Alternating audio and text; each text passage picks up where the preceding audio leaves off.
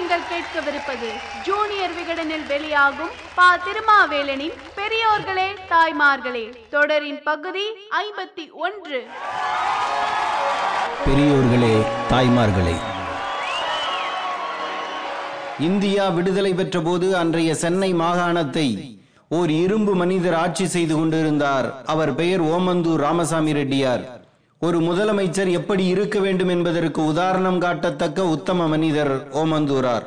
வட இந்தியர்களுக்கு இருக்கும் நாட்டு பற்றி ஏனோ தமிழர்களுக்கு இருப்பதில்லை என்று பொதுவாக சொல்வார்கள். பிரிவினையின் அவலத்தை வட இந்தியர்கள் அதிகமாக அனுபவித்ததால் அவர்களுக்கு நாட்டுப்பற்று அதிகம் என்று காரணமும் சொல்வார்கள். இது வரலாறு அறியாதவர்கள் பேசும் பேச்சு. பல லட்சம் பேர் அங்கும் இங்கும் அகதிகளாக அலைந்து பல்லாயிரம் உயிர்களை பறிகொடுத்து செய்யப்பட்ட பிரிவினையை முன் யோசனை மூலமாக செயல்பட்டு நாட்டுக்கு சூழ இருந்த பேராபத்தை தடுத்தது தமிழகம். அப்படி தடுத்த தலைவர் ஓமந்தூரார். இந்தியாவும் பாகிஸ்தானும் சுதந்திர நாடுகளாக பிரிந்தபோது இந்தியாவுக்குள் அதுவும் சென்னைக்கு அருகில் இருந்த ஹைதராபாத் சமஸ்தானம் நாங்கள் பாகிஸ்தானுடன் நல்லுறவு வைத்துக் கொண்டுள்ள சுதந்திர நாடு என்று அறிவித்து பதற வைத்தது. இந்தியாவின் இரும்பு மனிதர் என்று அழைக்கப்படும் சர்தார் வல்லபாய் படேல் சுதந்திர ஹைதராபாத் அமைந்தால் அது இந்தியாவின் ஒரு புற்றுநோயாக அமையும் என்று நடுநடுங்கி சொன்னார். ஒரு பக்கம் சென்னை இன்னொரு பக்கம் மைசூர் அடுத்த பக்கம் பம்பாய் என விரியும் தேசத்தின் நடுவே உள்ள ஹைதராபாத் சமஸ்தானம் சுதந்திர தேசமாக அமைந்தால் நாடு சுதந்திரம் அடைந்ததற்கே எந்த பயனும் இல்லை என்பதை முதலில் உணர்ந்தவர் சென்னை மாகாண முதலமைச்சர் ஓமந்தூரார்.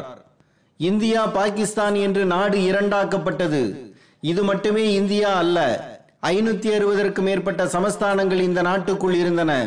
இந்தியாவை கேட்ட நேருவும் பாகிஸ்தானை கேட்ட ஜின்னாவும் இதனை மறந்து விட்டார்கள். இந்த சமஸ்தானங்கள் யாரோடு வேண்டுமானாலும் சேர்ந்து கொள்ளலாம் என்று இங்கிலாந்து பிரதமர் அட்லி சாதாரணமாக சொல்லிவிட்டார். உடனே இந்த மன்னர்களை அழைத்து நேருவும் படையிலும் விருந்து வைத்தார்கள். சமஸ்தானத்துறை அமைச்சர் என்ற பொறுப்பில் படையிலும் அவரது செயலாளராக வி பி மேனனும் நியமிக்கப்பட்டார்கள். இந்த மன்னர்களை அழைத்து மவுட்பேட்டனும் பேசினார். அப்போது அளவுக்கு அதிகமான அலங்கார உடையை மவுண்ட் பேட்டன் அணிந்திருந்தார். தனது வாழ்க்கையில் இதுவரை வாங்கிய எல்லா பட்டங்களையும் பதக்கங்களையும் தனது கோட்டில் பதித்து வைத்திருந்தார். அவரை அதிகாரிகள் ஆச்சரியத்துடன் பார்த்தனர். நான் ஏன் இப்படி வந்திருக்கிறேன் என்று பார்க்கிறீர்களா? மன்னர்களும் ஜமீன்தார்களும் சாதாரண ஆள் சொன்னால் கேட்க மாட்டார்கள். இவ்வளவு பதக்கங்கள் இருப்பதை பார்த்த பிறகுதான் என்னையே மதிப்பார்கள் என்றார் மவுட்பேட்டன்.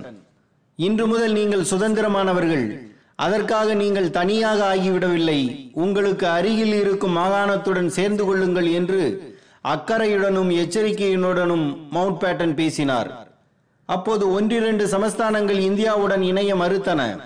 அதில் மிக முக்கியமானது ஹைதராபாத். பெரும்பான்மை மக்கள் இந்துக்களாக இருந்தார்கள். முஸ்லிம் நிசாம் மீர் உஸ்மான் அலிகான் பகதூர் கையில் ஆட்சி இருந்தது. உலக பணக்காரர்களில் ஒருவராக இருந்த அவர் அரச விசுவாசி என்ற பட்டத்தை பிரிட்டிஷ் அரசிடம் இருந்து பெற்றவர். இந்தியாவுடன் அவரை இணையச் சொன்னார் மவுண்ட் பேட்டன் அதை பற்றி கருத்தே சொல்லாமல் மௌனம் காத்தார் நிஜாம். ஆனால் அதே சமயம் பாகிஸ்தானுடன் இணைவதற்கான முயற்சிகளை மேற்கொண்டார். இன்றைய தலிபான் அமைப்பை போல இத்திஸ்காட் உல் முஸ்லிம் என்ற அமைப்பை கர்சிம் நர்ஸ்வி என்பவர் உருவாக்கினார். ரசாக்குகள் என்று பெயர் பெற்ற இவர்கள் கூட்டம் கூட்டமாக ஆயுத பயிற்சி எடுத்தார்கள். ஹைதராபாத் ராணுவமும் போலீஸும் இவர்களை எதுவுமே செய்யவில்லை. எங்களிடம் ஆட்சியை ஒப்படைக்க வேண்டும் என்றார் ஹர்சிம் நரஸ்வி ஒப்படைத்தார் நிசாம். இந்திய தேசிய கொடியை ஏற்றியவர்களை எல்லாம் அவர்கள் கைது செய்தார்கள். ஹைதராபாத்துக்கு ஆதரவாக இங்கிலாந்து நாடாளுமன்றத்தில் சர்ச்சில் பேசினார். ஹைதராபாத்தை காப்பாற்ற அனைவரும் ஒன்றுபட்ட மனிதர்களாக எழுவோம் என்று அறிவித்தார் ஜின்னா. ஹர்சிம் ரஜ்வி சொன்னது எதையும் இப்போது சொல்வது நாட்டுக்கு நல்லதல்ல. பிற மாகாணங்களில் மக்களை அழைத்து வந்து ஹைதராபாத்தில் அவர்கள் குடியேற்றினார்கள். அங்கு இருந்த சிலர் இடம்பெயர்ந்து சென்னை மாகாணத்துக்கு வர ஆரம்பித்தார்கள். தியாகங்கள் செய்து பெற்ற சுதந்திரம் சமஸ்தானம் என்ற கதவின் வழியாக வெளியேறிவிடும் என்று பதறி சொன்னார் படேல். அவரை விட அதிகமாக பதறியவர் அன்றைய சென்னை மாகாண முதலமைச்சர் ஓமந்தூரார். ஹைதராபாத்தில் தினமும் என்ன நடக்கிறது என்பதை ஓமந்தூரார் கவனித்து வந்தார். நிஜாம் வானொலியை கேட்டார். அவருக்கு எழும் சந்தேகங்கள் தொடர்பாக அதிகாரிகளிடம் கலந்துரையாடினார். அன்றைய சென்னை மாகாண ராணுவ தளபதி மேஜர் ஸ்ரீ நகேஷை தினமும் சந்தித்தார். இங்கிருந்த அதிகாரிகள் உயர் பிரமுகர்கள் யாராவது ஹைதராபாத் சமஸ்தானத்துடன் தொடர்பு வைத்துள்ளார்களா என்று கண்காணிக்க உத்தரவு போட்டார். ஹைதராபாத் எல்லையில் இருந்த சந்தேகத்துக்குரிய அதிகாரிகளை வேறு இடத்துக்கு மாற்றி நம்பிக்கைக்குரியவர்களை அங்கு நியமித்தார். எப்போது வேண்டுமானாலும் சண்டை வரலாம் என்பதால் ஹோம்கார்டு படையை உருவாக்கி பயிற்சி கொடுத்தார். ஹைதராபாத் எல்லைக்கு அனுப்புவதற்காக சிறப்பு காவல் படையை உருவாக்கினார். அதற்காக உடனடியாக மூன்று கோடி ரூபாயை ஒதுக்கீடு செய்தார். ஹைதராபாத் சமஸ்தானத்துக்கு இந்திய அரசு பெட்ரோல் விநியோகத்தை உடனடியே நிறுத்த வேண்டும் என்று இந்திய அரசுக்கு கடிதம் எழுதினார். காஷ்மீர் பிரச்சனையை சரியாக கையாளவில்லை. ஹைதராபாத்தை கோட்டை விட்டு விடாதீர்கள் என்று படையலிடம் எச்சரித்தார். சென்னை மாகாணத்தையும் ஹைதராபாத்தையும் இணைக்கும் கர்னூல் மாவட்ட காவல்துறைக்கு சிறப்பு பயிற்சி கொடுத்தார். கர்னூல் பாலத்தை பாதுகாப்பாக வைத்திருக்க வேண்டும். இதன் மூலமாகத்தான் அங்கு நுழைய வேண்டும் என்று எச்சரிக்கை செய்து வைத்திருந்தார். ஒரு நாள் இரவில் முதலமைச்சர் ஓமந்துராருக்கு ஒரு போன் வந்தது. சென்னையை ரஜாக்குகள் தாக்கப் போகிறார்கள் என்றது அந்த குரல். யார் நீங்கள்? என்று கூட கேட்கவில்லை. உடனடியாக ராணுவ தளபதியை அழைத்தார். எட்டு ராணுவ விமானங்களை ஹைதராபாத் எல்லைக்கு அனுப்ப ஏற்பாடு செய்துவிட்டார். தங்களது சமஸ்தானத்தின் மீது சென்னை மாகாணம் தாக்குதல் தொடுக்கப் போகிறது என்று மிரண்டு போய் மத்திய அமைச்சர் படேலிடம் அவர்கள் புகார் சொன்னார்கள். பம்பாய் மைசூர் ஆகிய மாகாண முதலமைச்சர்களோடு தினமும் ஓமந்துரார் பேசினார். ஏதாவது பிரச்சனை என்றால் நாம் ஒரே நேரத்தில் ஹைதராபாத்தை தாக்குவோம். இந்திய அரசின் அனுமதி வாங்க வேண்டும் என்று காத்திருக்க கூடாது என்று சொன்னார். பெல்லாரி மாவட்டத்தின் ஆஸ்பெட் என்ற ரயில்வே பாலத்தை ரசாக்குகள் தாக்கப் போகிறார்கள் என்ற தகவல் மைசூர் அரசுக்கு முன்னதாக இவருக்குத்தான் கிடைத்தது. இதனை மைசூர் அரசுக்கு சொன்னவர் இதோ உங்களுக்கு உதவுவதற்காக சென்னை ரிசர்வ் போலீஸ் வந்து கொண்டிருக்கிறது என்றார். அப்போது பெல்லாரி கலெக்டராக இருந்த கே. என். அனந்தராமன் என்ற ஐசிஎஸ் அதிகாரிக்கு இவரே பேசினார். இன்னொரு மாகாண அதிகாரியிடம் நாம் ஏன் பேச வேண்டும் என்று நினைக்கவில்லை.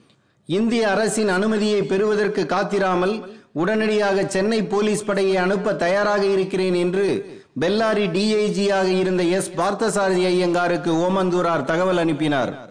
ஹைதராபாத் எல்லையில் இருந்த போலீசாருக்கு என்னுடைய அனுமதி இல்லாமல் நீங்கள் ரசாக்குகளை தாக்கலாம் என்று உத்தரவிட்டார். அவர்கள் எங்களுக்கு தேவையான ஆயுதங்கள் இல்லை என்றனர். உடனடியாக தயாரித்து தருகிறேன் என்று சொன்னார் ஓமந்தூரார். பெரம்பூர் ரயில்வே தொழில்கூடத்தில் தற்காலிகமாக துப்பாக்கி தயாரிக்க உத்தரவு போட்டார் என்றும் கோவை டெக்ஸ்டைல்ஸ் என்ற தனியார் தொழிற்சாலையில் துப்பாக்கி தயாரிக்க அனுமதித்தார் என்றும் பெல்லாரி டிஐஜியான எஸ் பார்த்தசாரதி ஐயங்கார் பெருமையோடு பிற்காலத்தில் பேட்டி கொடுத்தார். ஓமந்தூரார் ஆயுதம் தயாரிக்க ஆரம்பித்து விட்டார் என்ற தகவல் பிரதமர் நேருவுக்கு போனது. அதிர்ச்சி அடைந்த அவர் ஓமந்தூராரை கண்டித்தார்.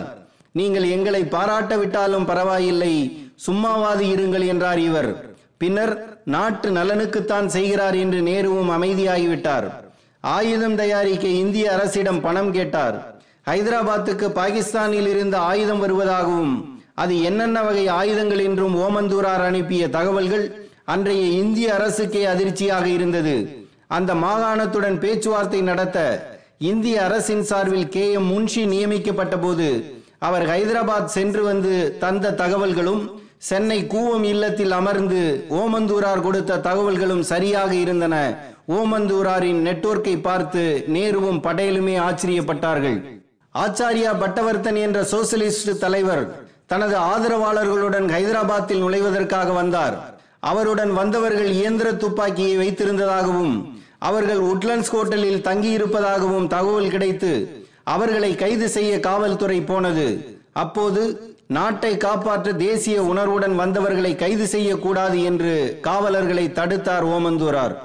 இறுதி கட்டமாக ஆயிரத்தி தொள்ளாயிரத்தி நாற்பத்தி எட்டு செப்டம்பர் பதிமூன்றாம் நாள் ஹைதராபாத்துக்குள் இந்திய படை நுழைந்தது. ஐந்தே நாட்களில் நிஜாம் சரணடைந்தார். செப்டம்பர் பதினெட்டாம் நாள் இந்திய மேஜர் ஜெனரல் சௌத்ரி ஹைதராபாத்துக்குள் நுழைந்த தகவல் ஓமந்தூராருக்கு கிடைத்தது. மத்திய அமைச்சர் சர்தார் பட்டேலுக்கு போன் செய்து தனது வாழ்த்துக்களை சொன்னார் ஓமந்தூரார். பாராட்டு உங்களுக்குத்தான் உரியது என்று திருப்பி பாராட்டினார் படேல். ஹைதராபாத் காப்பாற்றப்பட்டது. அதாவது இந்தியா காப்பாற்றப்பட்டது. அதற்கு முழு முதல் காரணம் ஓமந்தூரார். ஆனால் அவருக்கு வரலாற்றில் இடமில்லை. மறைக்கப்பட்ட வரலாற்றை எழுதிய பிபின் சந்திரா ராமச்சந்திர குகா போன்றவர்களே ஓமந்தூராரை குறிப்பிடவில்லை.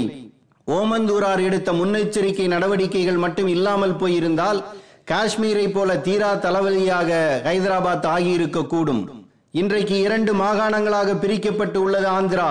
ஹைதராபாத்தை அடுத்துள்ள எர்ரவள்ளி கிராமத்தில் சந்திரசேகர ராவுக்கு சொந்தமான பண்ணை வீட்டில் ஏழு கோடி செலவில் அமைக்கப்பட்ட யாகசாலைக்கு முன்னால் இருபதாயிரம் பண்டிதர்கள் படைசூழ யாகம் நிம்மதியாக நடக்கிறது என்றால் அதற்கு காரணம் ஓமந்தூரார். அவர் நிலம் காத்தார். அவரது நிழலை கூட அறிந்தோம் இல்லை